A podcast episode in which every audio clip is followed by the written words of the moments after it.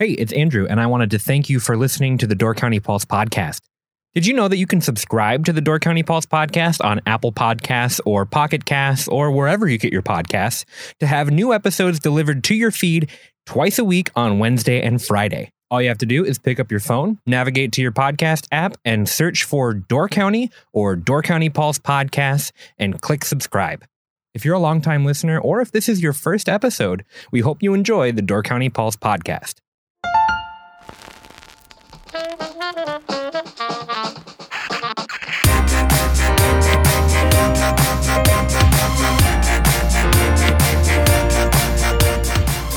and welcome to One on One, a Door County Pulse interview series. I'm Andrew Clyden, and the autumn 2019 issue of the Door County Living magazine is available this week.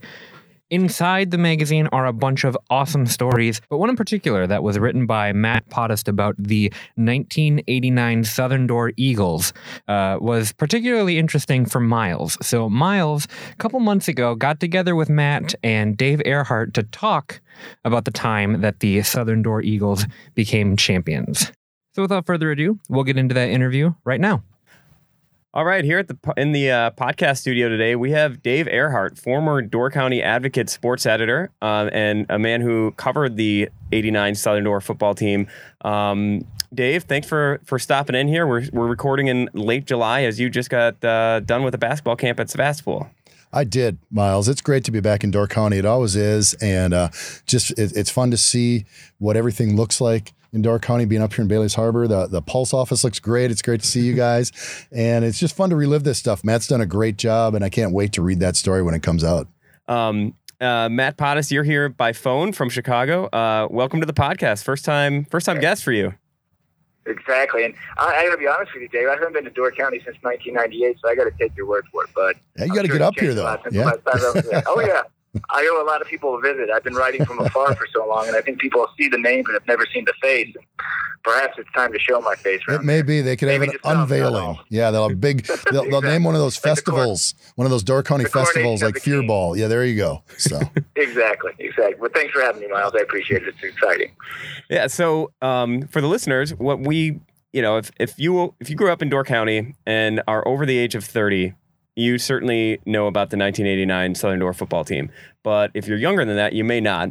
And that team featured Jim Flanagan, a stud athlete, and was, I think, the first Door County football team to win a state title. I, I, I believe I'm so. Correct. Yeah. And really, probably one of the great teams we've ever had in Door County.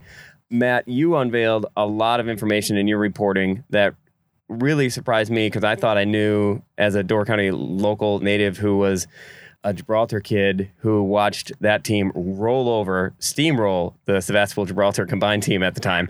I thought I knew all there was to know about it, but you unearthed a lot of stuff that even I didn't know. And Dave, you were there at the time covering those teams yeah. and saw it firsthand. So I guess let's start by Dave. Why don't you take us back to that 89 season? and tell us a little bit about that team and, and what it was like going into that season. What did you expect out of that team?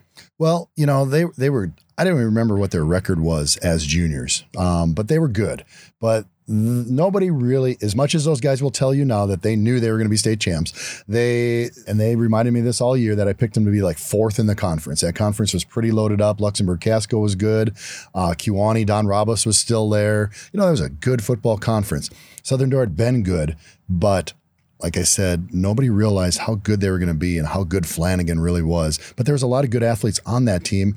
And as he got better, they got better, and their confidence grew throughout the year. And they were just, by the end of the year, a machine. They were really good. And, you know, you mentioned Jim Flanagan. His father had played for the Green Bay Packers back in the late 1960s. My first impressions were of him were being at a Sevastopol Gibraltar football game as a 11 uh, year old and hearing nothing but Flanagan, touchdown, extra point, Flanagan, field goal, Flanagan, tackle, Flanagan, kickoff, Flanagan. Um, so I just thought of him as a powerhouse. What was the expectation for him going into his senior year? Was he known as like this athletic god, or was he kind of just like you know your local high school? Uh, he was. The word was out. He was a national recruit by okay. them. Um, you know, Notre Dame was hot on it. Uh, you know, Wisconsin really wanted him. He did Barry Alvarez as a favor by making a recruiting visit down there after Barry took that job. But he wasn't really interested in Wisconsin. But Barry Alvarez had been an assistant at Notre Dame and had built a relationship with him. When Jimmy decided on Notre Dame, he still asked him to come down to Madison because, again, that rose the profile where Wisconsin football. We think right now what Paul Chryst is doing down there and all those things that they're always been a national powerhouse, but No. they were terrible. Growing up, I remember watching their uh, their games. They'd always show them Sunday mornings on Channel 38, the UHF or whatever that Yep. um, you know channel If you is. could get it in yeah, with if you your could get it in. ears and they were awful down there at Camp Randall. So again, um, just the idea of getting a kid like Jim to visit there was a huge thing for Wisconsin. So now the word was out who he was uh, after his junior year and stuff like that. It's just we just didn't know that he could carry an entire football team, and he really did that. Describe what he was like. What what kind of athlete is this? For those who have no background on Jim Flanagan, are we talking about a really fast wide receiver? Are we talking about a big lineman? What was Jim Flanagan? He was a like a tight end, outside linebacker who could play running back. He could, you know, you know, in the pros, he was a defensive lineman. But I mean, he was fast. He, you know, at that point, he was probably 215 pounds, something like that. You know, he wasn't 280 pounds like he was as an NFL player, but he was just so athletic. I mean, he'd run past people, he'd run over people. Um, track and field, he was great there. I mean, he was a state discus and shot put champ. That was really neat to see. Even basketball, he was not a bad basketball player, but at some point, I think after his junior year, he stopped playing basketball because it was such a big deal when Southern Door came in to play because everybody wanted to kind of take a shot at him. And just by him turning around, he'd knock people over. So I think he made a good decision there by saying, no, I'll, I'll stop. I'll support you guys, but I'm not going to be a basketball player anymore. But he wasn't, he was a decent basketball player too. So he was a heck of an athlete, Miles. What uh, Matt? When you talk to people about that team, how did some of his teammates talk about Jim Flanagan and what kind of an athlete and, and person he was? It's it's interesting. You know, uh, the one thing that I've got the most out of Flanagan is I tried to when I interviewed him for the 45 minutes that I got with him, I tried to get him to talk about himself, and it was nearly impossible for him to say anything about himself. and I, I would really admire that. But when you talk to his teammates, um, Scott Shevchik, who was an offensive lineman, said it best, and he was a freak for his time. You know, he was big, strong, fast, and you know, you just didn't have that in smaller school football in Wisconsin. But they all admired admired him by the fact that he didn't expect any of them to admire him. You know, he did the work like everybody else, and they followed his lead in the sense that he was a great leader. He worked hard. He shied away from the spotlight as much as he could. Um, and that was evident by the fact that I just could not get him to open up about himself, and I respected that. But his teammates, when I talked to him, they had no problem. And Dave gave me some nice quotes about Jim. He was just a great football player, but everybody admired him because he was a great leader and he was a great person. And I think that's what he led with more than anything as a football player. Not having ever seen him play and only spoken to him for 40 minutes of my life, that's the impression that I got. And when I, you know, started digging into the Tom LeCaptains of the world and the Paul Renards, that's what came out in the conversations I had with him. Is that he was just a great person. Now, Matt, I, I gave you this assignment. You cover high school sports for us, and for those for the listeners out there, what we do is uh, Matt just has this passion for writing about high school sports, but he lives in Chicago.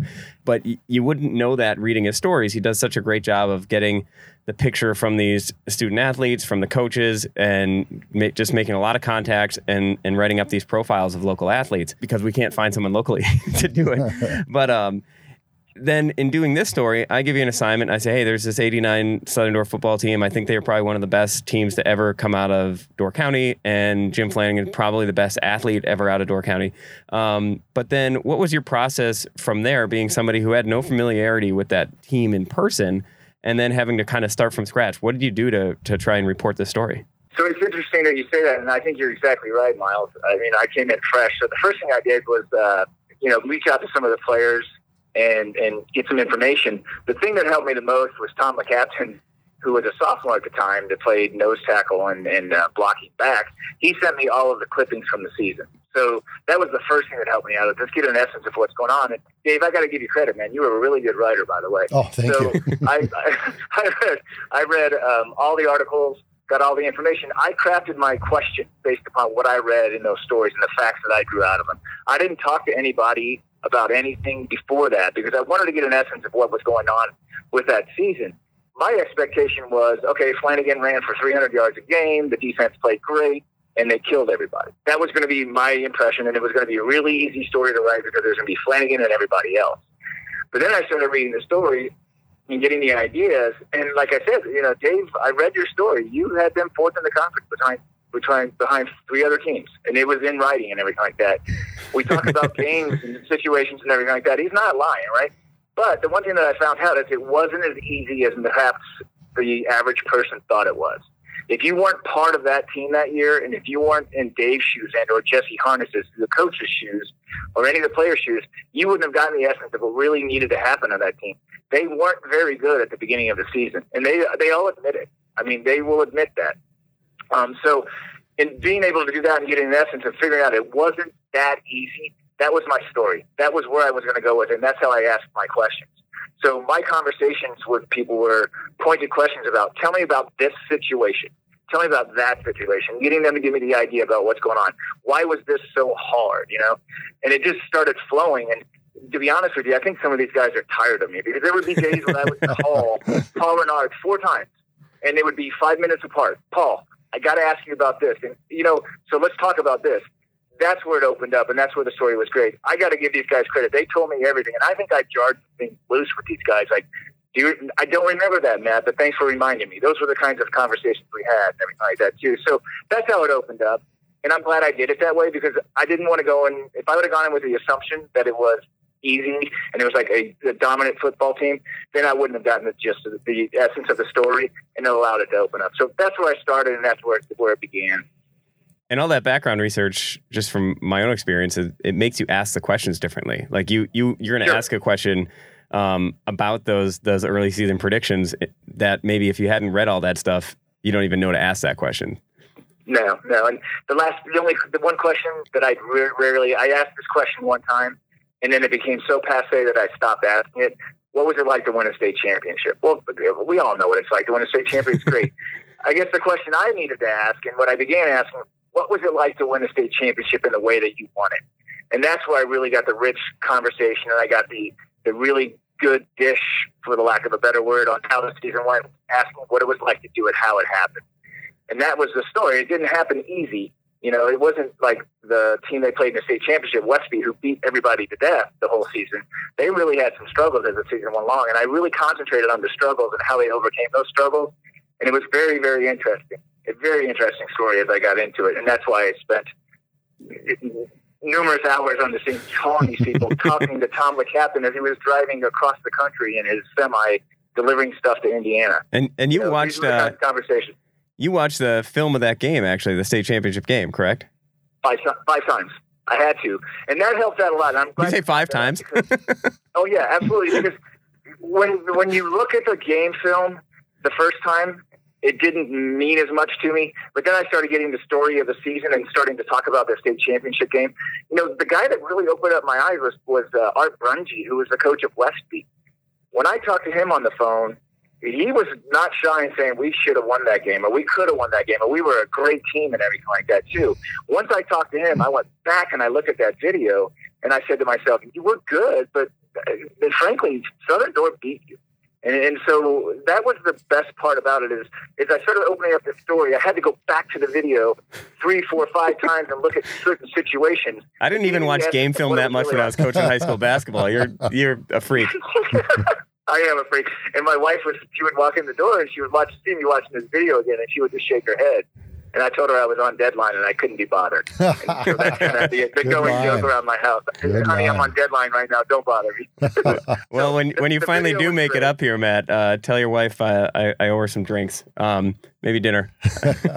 Matt, I think that's that's an important thing you bring up about Westby is that I think they were overconfident. They thought they were so good, and as that game developed, Southern Door got stronger and stronger, and you knew that Westby was starting to think, "Oh man, we are in deeper than we ever thought." And back then, people weren't connected. You know, there was you'd you'd get a newspaper from Madison a week later and find out about a team or whatever. Southern Door, people knew they were good, but hadn't really seen them. So it was a whole different world, and I think they were a little surprised that day. Sure. And then, you know, you gave me a good quote, and I'm not going to give any essence of the story away because I want people to be able to read it. But one of the things that caught me the craziest about it is in some of the reading, the writing that David read, and, and his story was Westby had starters that never played the second half of the season. They rolled everybody. And Southern Door took the lead 10 7 right before the end of the first half on a trick play that we might be able to get into later. And as they were walking off the field, uh, Southern Door was fired up. They were, you know, celebrating in the middle of the field, and Westby walked off the field. Their chins were in their chest, and they were like, "We're in for a battle." And I don't think that they understood how to overcome that. I think that they were shocked and and had a difficult time coming o- overcoming that. So to your point, Dave, Westby and their coach admitted it. We we were a better we were probably a better team. We just didn't we just got beat that day. And it was interesting. Very interesting to talk to Art Brunke 30 years later. The podcast this week is brought to you by Brilliant Marketing Communications. Introducing Brilliant Sound Sessions, a free discussion series casually facilitated by the folks at Brilliant Marketing Communication.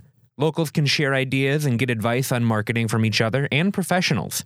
Brilliant Sound Sessions will take place the second Tuesday of every month at the Brilliant Marketing Communication Office in Sturgeon Bay. Kit Coffee Roasters are kicking in the coffee, and space is limited, so please RSVP. Details at brilliantmktg.com or on Facebook. Listen, exchange, grow together, drink free coffee. Dave, what was your expectation going into that state title game? Westby rolling over people. Um, I know as a local reporter, you can sometimes get caught up and you're like, yeah, our local team's going to win. But Yeah. did you look at it and think like, yeah, this is probably where it ends? Or were you thinking, I think Flanagan's going to carry this out? Yeah, some kind of mixed feelings there, Miles. I think everybody was seeing that, hey, they're getting better and better, but they thought, man, this Westby team, again, people thought this was the team. This was the this was the week that it was going to end. And I think people were kind of thinking that in the back of their mind. But got down to Camp Randall. It was a cold day. I think it was like a three o'clock game or something like that. And uh you know, everybody in Brussels and Little Sturgeon, and, and it was there. You know, last one out shut the door and turned off the lights that day. But uh, it was cool, especially in that 70,000 seat stadium. I mean, there was, I don't know, um, probably seven, 8,000 people there. And uh, it, it was a lot of fun. It was a lot of fun. And just as the, as the day developed, you could see them getting better. And I think at some point, I maybe looked at Big Jim Flanagan and thought, wow, you guys are going to do this. And uh, it, it was a neat feeling. Um, and you mentioned Big Jim Flanagan. Um, he had two sons on that team. Brian. His younger brother, Brian, Yep. um, was a freshman. Also came came up with a key fumble recovery in that game. Yep. Went on to be a stud. Went to Madison. Yep. Great athlete in his own right. Did you talk to Big Jim Flanagan a lot during that season? Or We did. Yeah. Yeah, often. Um, I'd see Jim at the YMCA working out and things like that. And he was just focused and locked in. And, you know, it was, it's a neat thing. You know, anybody with kids go through the whole um, sports thing is a lot of fun, especially when you're going to that level. And Jim's an assistant coach, spent a lot of time there. They had a really neat coaching staff, guys like Rich Fahey and Jim. And I think Brent Claflin was on that staff who eventually became the head coach. And then, of course, Jesse. And um, one thing Matt and I talked a little bit about, Jesse was always very nervous. He didn't want to talk to the media. He was very wary of saying anything. Um, but I'd always get stuff from Fahey and, and Big Jim and those guys. So, but it, it was it was a neat group. Um, it was a very special group out there. What was the and, and this goes to either of you, but like they start the season, they kind of have some mediocre wins over some non-conference foes. They beat Sturgeon Bay, at, uh, what I would say was probably a bad Sturgeon Bay team that year, and then they they lose to Luxembourg Casco, kind of the, the nemesis at that time. And Lux, Luxembourg Casco was, I think, the largest school in the conference. Oh yeah, And at that time, it was probably like something like Luxembourg Casco. Oconto Falls was really big back then. Kewaunee was a much bigger school. And then Southern Door was probably right after that, right around the Sturgeon Bay size. Yep. Now, Southern Door is probably 200 fewer kids than they were then um, in the high school. But they lose to Luxembourg Casco. So at that point, it, what turned the season around? Um, what changed for that team through the course of the season that went from, okay, we just, all right, we're not going to win the conference again to slowly becoming a state champion and just dominating toward the end of the well, season? Luxembourg Casco was very good. They had a kid named Andy Chilcote on that team, and they were, you know, that was a big school, like you said, Miles. They were full of athletes as well. Very good team, and I think they knew that hey, our conference, the LC was as good as anybody in the state probably. So they knew that not being the conference champ there or what, however it turned out, that they were still a pretty darn good team. And I think once they got in the playoffs, it's like, ah, these teams, we are better than them, Yeah. and it just grew from there. Yeah, I mean, in, in my research of that, what I found most astonishing by that situation is they had a guy named like Jim Flanagan on their team. Luxembourg Casco came in there, buried the line of scrimmage. They had seven yards of total offense that game and one first down. Their touchdown came after a, a punt was snapped over the Luxembourg Casco's punter's head and landed on the one yard line, and Flanagan ran a one yard touchdown run. They got their first down on the last drive of the game. So it, it, was and they'll all admit their offense was awful at that time. This is the one thing that I uncovered that I found that was most most exciting about that is at halftime they played Kewaunee the next week and they were down 15 to six at halftime. And I guess there was a lively conversation amongst the coaches in the coaches' office during that time. They came out and said, "Great, we're going to make changes, guys." And that's when they changed their offense from a power I or from a wing T to a power I, and they put McCafferty and Larkin in the backfield. And in the second half, they they rolled Kewaunee. You know, they were down 15-6. They beat them 33-15. And it sounds like, according to Shevchik, when I asked him, is that the coaches had a conversation in the in the in the coach's office at Southern Door at halftime. Came out and said, "This is what we're going to do in the second half." They went out in the second half and they rolled Kewaunee, which was a very good team at the time. And to talk to the Renard and LeCaptain and Shevchik about this, they all said that was the turning point in the season was, and Harness said this, is they knew their defense was really good because Luxembourg Casco didn't do anything on offense that night, just was slightly better than, than Southern Door. But they knew if they were going to have to match that defense with an offense that was going to actually move the ball faster than a glacier, right? They were, they were just terrible that night. And so when that happened, they started gaining yards and they started giving Flanagan room. You know, LeCaptain said, "Look, my job was to kick out the, the defensive end, and then Larkin's job was to find the hole, engage the linebacker, and give Jim Flanagan a little bit of space to take care, take advantage of his size and speed. And then he started gaining yards, and their offense became less predictable. And that was the turning point in the season, in which okay, we're going to match this defense with an offense that's suitable for a, a, team that can go deep into the playoffs we played Luxembourg Casco, a really good team. We played them very great. Um, and then from that point on, they beat Kewaunee. They shut out their last two opponents, finished game one, and boom, they're in the playoffs. You know, on a roll with a lot of confidence based upon that one change. And it's not a little change. I mean, changing your offense is a big deal. And Harness yeah. said it was a big deal, but that was one of the most astonishing things that I learned about this whole situation is they had to scrap their offense to get to the point where they were, and that was fascinating in in my aspect.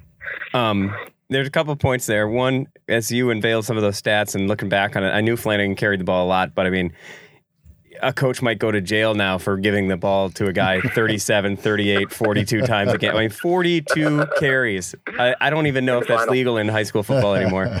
Um, I hope his head's okay. Um, but the other thing was, you think of it and you're going, oh, Jim Flanagan, superstar athlete, it's easy. But football is different than basketball. If you have a stud basketball player, that can basically take you to state. May not win you a state championship, but if you have like a, a really big stud, there's only five guys on the court. It really sticks out. In football, there's still 22 guys on the field at all times. And what's even more impressive for Southern Door that made me think of them more as a team than as Jim Flanagan and the Flanaganettes is how good that defense was. Because you can be a great defender, but I mean, you, you need a you need a better you need players around you to actually be a great defense. Um, one stud running back can do a lot in high school football, but then one stud linebacker doesn't have the same effect on the defensive side of the ball. So, hey Dave, what were the guys? What made that defense so so damn good? Well, I think they had they knew they had the centerpiece. They knew that they had a guy that can run sideline to sideline. We could take some chances. We can get after people because he's going to clean stuff up for us. But that's you know you brought up Brian Flanagan before too. That's where he was stepping up defensively. Um, Bobby Adamov was a kid on that yeah, team that Bob. was a great athlete. He was a, a I think a defensive back. All those guys. He went on to play at Madison. Yeah, he well. played. So that's a thing. There was some there was some talent there that was going to get better and better to go with Jimmy too he was the centerpiece, like I said, but there was guys around him that were pretty darn good. And then they knew too, we get the ball back. We know we're going to move it with the big hoss running. So again, we can be pretty aggressive defensively. Um, that, you know, you mentioned Bobby Adamov, and that takes me to a point that I think is important about that team is, and I'm not exactly sure how it happened, but Flanagan becomes um, a D1 college recruit. His younger brother does as well, but he also had Bob Adamov who went on to play at Madison. You had Al Johnson and Ben Johnson would play at Southern Door a few years later, more uh, my age, a few years um, later. Both went to Madison. Both went to the NFL. Um, Sturgeon Bay at that time had Chris Greisen playing yep. quarterback, who went on to uh, have several different cups of coffee in the NFL and the mm-hmm. Arena Football League, and his younger brother Nick, who went on to um, play for the Giants and the Jaguars, and then Casey Rabach, who had a 10 year career. Yep. I had the joy of playing against several of those guys for Sevastopol Gibraltar in the mid to late 90s and took many, many clobberings. I remember looking across the field at Nick Greisen at, when he was a freshman. I was a senior, and I couldn't believe that was a freshman.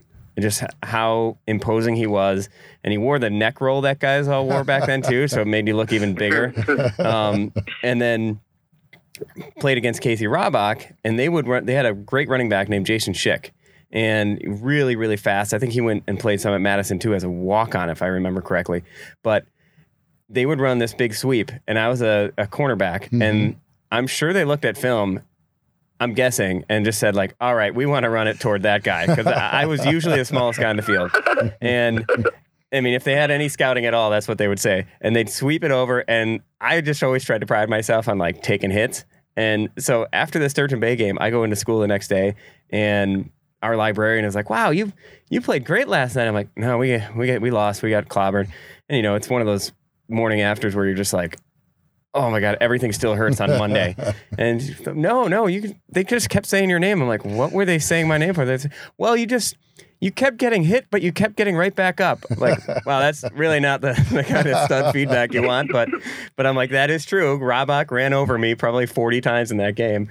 Um, but it was crazy that run of incredible NFL caliber athletes. Yep. In Sturgeon, I think at one time um, there was a town, there was Sturgeon Bay, and there was a town in Iowa that had the most NFL players per capita in the in the entire nation. And I think it all is traced back, in my mind at least, it's traced back to that Southern Door team and what Flanagan did. Oh, guaranteed, Miles. Yeah. It really is. I, and I've talked to people about that before. That you know, obviously, you know, the Johnsons coming through and Casey; those guys are big time athletes. But I think before that, there had been some really good athletes in Door County. But Flanagan's recruiting, that whole process showed that hey, there's kids up in that little peninsula of Wisconsin that are some serious athletes. Do you think it was just a matter of like getting recruiters to turn their eye on this area? Do you think just Flanagan made them just see other people? I think that was part of it. I think Yeah. that was part of it. There were some guys that um, that I went to school with that were a little younger than me, the Dantoin brothers and a kid named uh, Theo Blanco that played at Stevens Point and went on to some really good things. But then all of a sudden you're getting these guys that are, you know, Division One national recruits. And that's huge. I mean, like Casey Rabach, his dad Gary Rabach was on uh, football and basketball teams with my brother Jeff back in Sturgeon Bay in the late '60s. Incredible athlete. Uh, Ronnie Greisen, uh, the the Greisen boys' um, dad, He was a great, great athlete. athlete. and their grandpa Stan Kramer was an NFL football player. So I mean, there was some Some lineage there some too. people that came through generationally that it was time.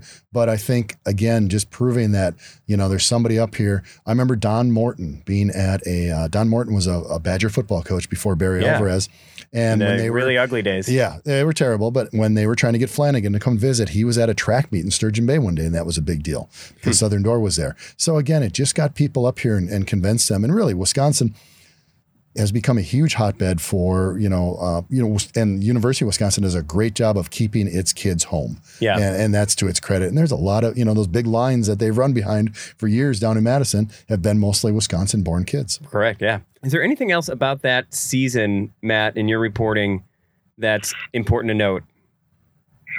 Um, it, to me, I mean, there were some great stories, and one of the things that, that, that I found that was really fascinating in the sense that they didn't really ever just kill anybody. They didn't even destroy anybody. They didn't dominate anybody. I mean, you, I mean, they probably back- dominated Sevastopol Gibraltar. I'll give them.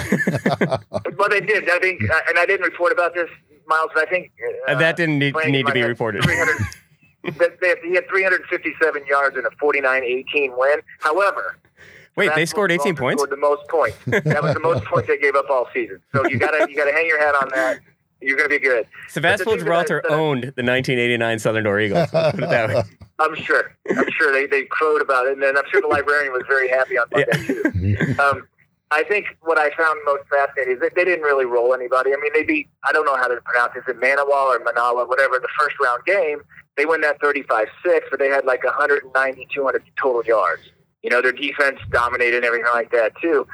What I found fascinating was the fact that Howard's Grove figured out what Luxembourg Casco figured out, and they loaded the box up and they bottled up uh, it a little bit in, in the in the in the section final, and they you know another fascinating story is talking to Paul Renard. Look, we're up 7-0. We're cruising along. Our defense is playing great. We gave up a 93-yard touchdown pass on a third and 23 from the seven-yard line. Right.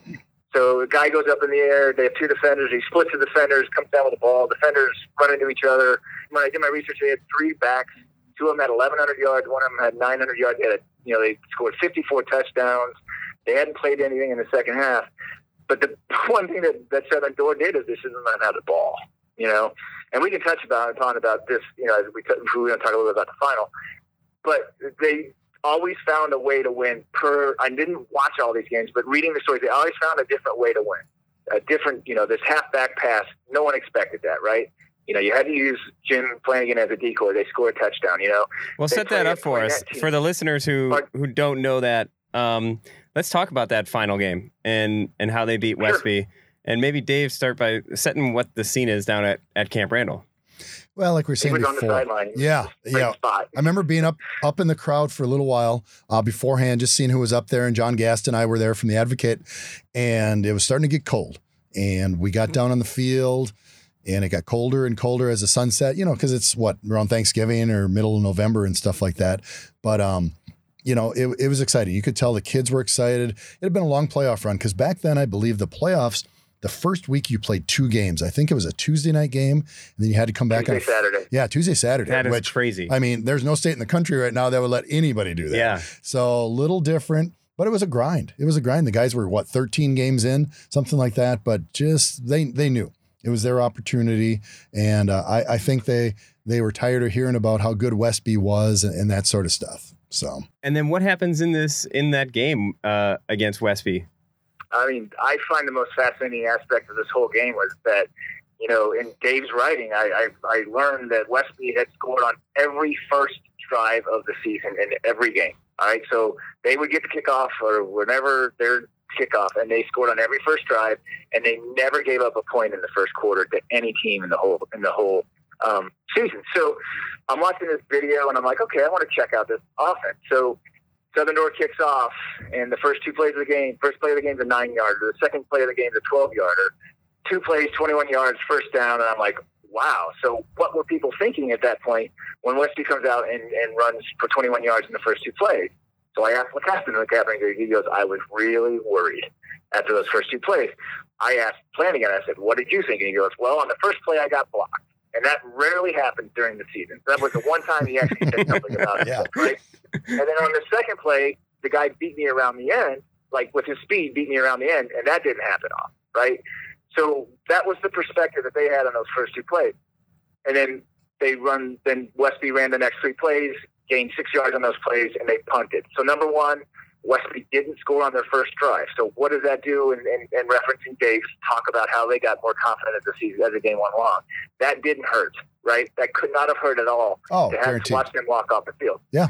Secondly, is then they get the punt and they bring the ball down the field and they they run through them a little bit and then one bad play and a, and a, and a recovered fumble, it's fourth down and Flanagan kicks a 38 yard field goal. So now we've got less than eight minutes into the game. Two things that had never happened to Westby the whole season happened. They got scored on in the first period quarter and they got stopped on their first drive. That lends to exactly what Dave said is they must have thought, wow, we're in a game. And that was the one thing that was really poignant to me is that this team that wasn't supposed to do anything smacked them in the mouth early in the game, and it really set the tone for the game. I guarantee you, Westby was worried a little bit at that point. And yeah, then and West, right on. Westby had won what three state straight three state championships in like the previous seven seasons or something like that. So this is a team that was used to being in Camp Randall, that used to being on the big stage, and then you have so I. I I'd feel really confident if I were them too. You're like, who is this Southern Door? What the heck is a Southern Door? Who You are these guys? Who are these farmers from up Where the heck and wherever? You know, nobody even knew where it was. So How did it, what was the final score in this game? In the state championship. 7. So again, not another big blowout, big defensive battle. Did it ever like as you're watching that game, Dave? Does it feel like all right, they've definitely going to win this, or you're, you constantly thinking, is it like a Dick Bennett game where 17-7 actually feels like a 40 to seven victory, or is it uh, um, that whole time you're like, oh man, they need a bigger cushion. Like Westby could take this uh away from them at any moment. What was no, the feeling? I, I think the feeling was as the game started to unfold that no, they're they're in pretty good shape here. You got into the third quarter, and people started looking at each other kind of with that look. Yeah, we got this. It's coming home, sort of thing like that. And I think even in the sense in the crowd and, and things like that, it's like oh, the, the Eagle Eagle Power is what we kind of called the season, and um, and they really just you know finished it off. So there was after a while there was no doubt. And then, You know, the- go ahead, I'm Matt. sorry, Miles, if I could add to that, the most fascinating thing was is you know, they take a 10-7 lead, and then Westby drives the ball down the field, and they've got a fourth and three on the 39-yard line, and Art Brungy decides, I'm going to punt, right? I'm going to pin him back, I'm going to punt, and hopefully we'll get a punt back and we'll get good field position. That starts what was the epic part of the game, and I, I watched every single, I charted every single drive. They went 22 plays, 84 yards, in 10 minutes and nine seconds and just ran the ball down the field on them and just didn't let them have the ball back. They did not, they, it was like, you know, they, they, just 10 minutes later, Westby, you know, uh, Flanagan dies over from the one. Westby defense had been on the field for 22 plays, and it was their running backs and their wide receivers and their quarterback were playing defense, and they were exhausted. They had played 22 straight plays, and they had to fight Flanagan on every single I was going to say, 22 plays of Yeah. Flanagan coming right down your throat. Exactly. Yeah. Exactly. 16 of those plays were runs by him. Here's the irony of it all. And the play of the game might have been because Westby had a little bit of, of uh, momentum going on offense because that drive that they took it before they punt, they drove probably 60 yards on that drive, and they were running the ball pretty well. Southern Door had a fourth and two from the 24, and Flanagan might have gotten it by an inch. I mean, he got hit in the back backfield, gained his momentum, gained his, his balance, and then dived forward. And thankfully, he's six three because he dived forward and he got just beyond the the uh, the the, the uh, first down marker. That was an, an integral play because if they don't get that fourth down, then Westby's got first and goal, first and down at, at the 24 yard line, and they they got a short distance to score. Once they got that first down, Flanagan was a beast. And then at that point, every third down that they had, Flanagan got for them.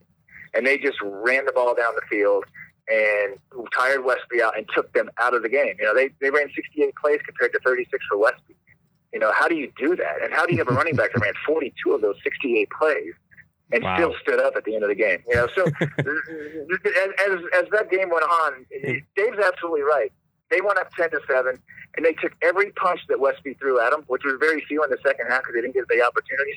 Don't forget, Westby had two possessions inside the inside the 35, inside the Southern Doors 35 in this in the remainder of that game. Uh, there was a fumble on the three yard line that that Southern Door recovered, and then the last tackle of Flanagan's career, he just smacks this kid running back. Guy fumbles the ball, and his little brother lands on top of the ball. Game's over, right? So while they took the 17 to 7 lead, they still had to have two defensive stands against a very good offense late in the game, and that was just remarkable how resilient they were on defense in that game, and and really just pushed them back twice. I mean, they were two good scoring opportunities. So I found that fascinating. But yeah, that drive was quintessential. We can't let Westby have the ball because they're that good, and let's play keep away, and they did it. It was great. Um, you know, one last thing about this era, uh, and then we got to wrap it up. But I think as you did this story, Matt, and you're going back through all these clippings, uh, Dave, you were a writer for the Advocate back then in kind of the heyday of newspapers Mm-hmm. um, when they were cash cows, and when a sports section at the Advocate is bigger than two issues of the Advocate today. Yeah. We have the advantage of going back and being able to tell this story because there was so much coverage, because you had reporters like the Advocate probably had multiple sports writers at that time. Um, nowadays, you don't get that detail like the high school athletes today.